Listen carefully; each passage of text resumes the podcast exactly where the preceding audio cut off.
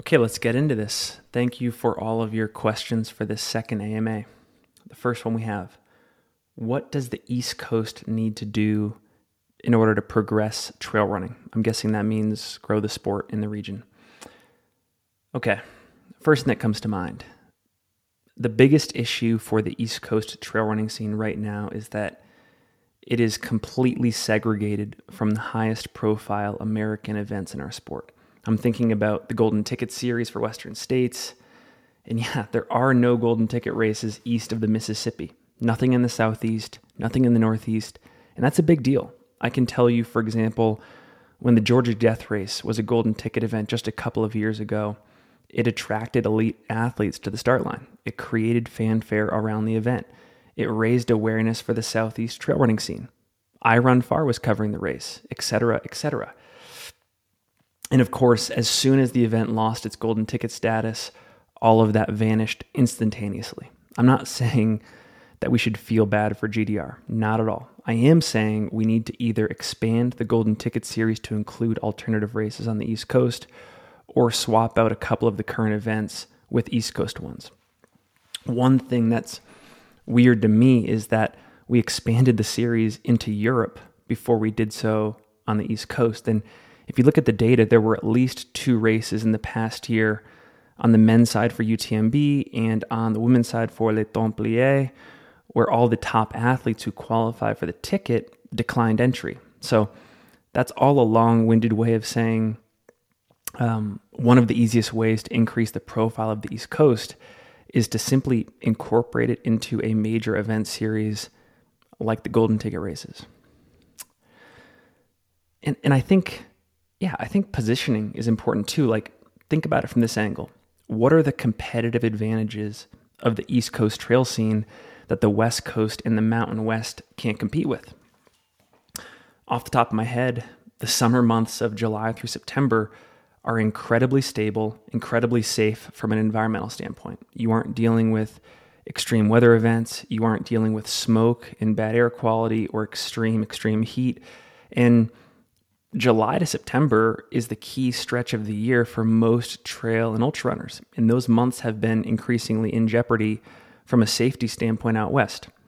Once more runners, and this is just my opinion, but once more runners become aware of the mountain ranges like the Whites in New Hampshire, the Adirondacks in New York, they may no longer want to tolerate the summer conditions in the West because they can get in all that great vert and true mountain training for their goal races in the Northeast.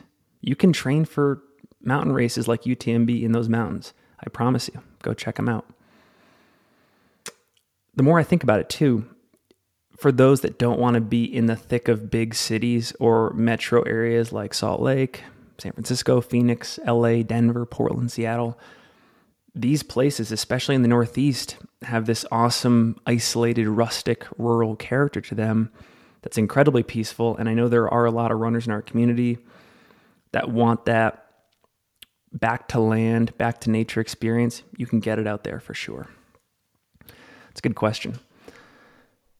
Second one here. What is on your trail running media wish list? There's a lot. Uh, I'll pick two. The first, I would encourage listeners to think of their favorite TV shows and content outside of the trail running world and think about how that format and structure and storylines could be applied to our world. I say that because I am personally attracted on the media front to reality TV and on the storyline front to the underdog who is trying to achieve something nearly impossible in any arena. It could be business, politics, music, sports, you name it. And I think it would be cool to combine the reality TV narrative with the underdog storyline in our sport in the following way.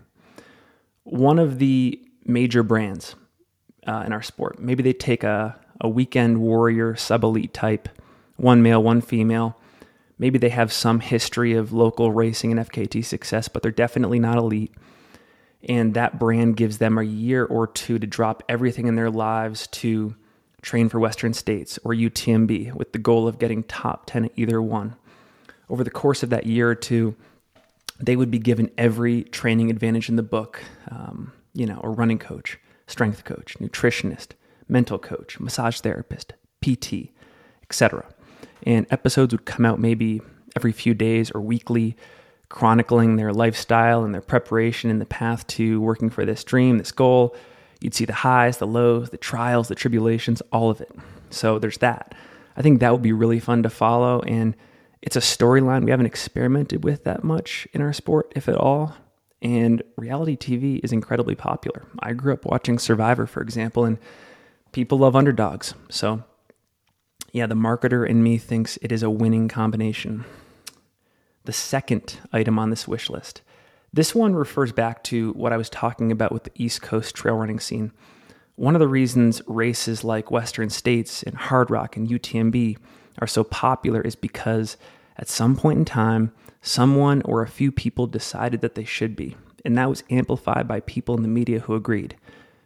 Media is so influential, it goes without saying. And that's why films around the East Coast races and FKTs are high on my list.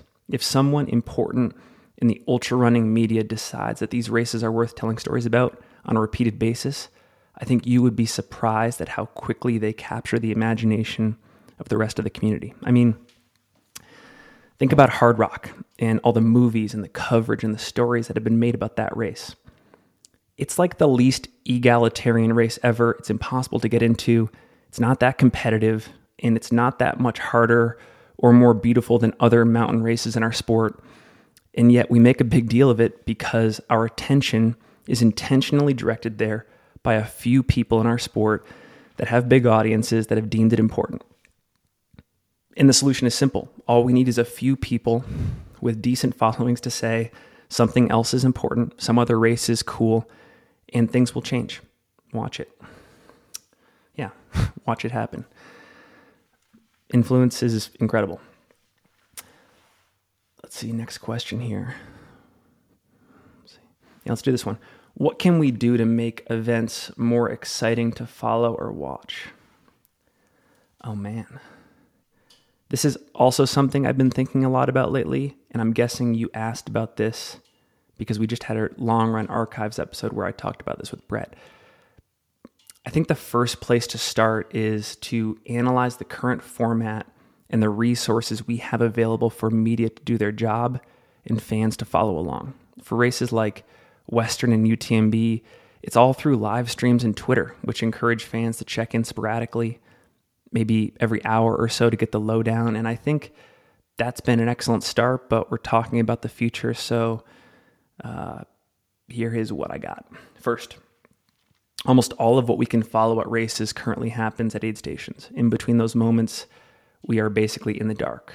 Yeah, live stream cameras can help, but often they are drone shots from high above. And what I propose here is a new member of the media crew, a runner or an army of runners stationed between aid stations that can cover the men's and the women's races in between those moments, directly in the thick of the course. They can catch up to the runners, get close up shots, maybe get some feedback on how they're doing, capture the glory, the suffering, the chatter between pacers and their runners. The list goes on. I think we're missing this in a big way. Think of it like a more involved um, like if you're familiar with basketball or football, the sideline reporter. They're right there in the thick of the action, reporting back to the announcers what they heard in the huddle around the field, stuff like that, but for trail running.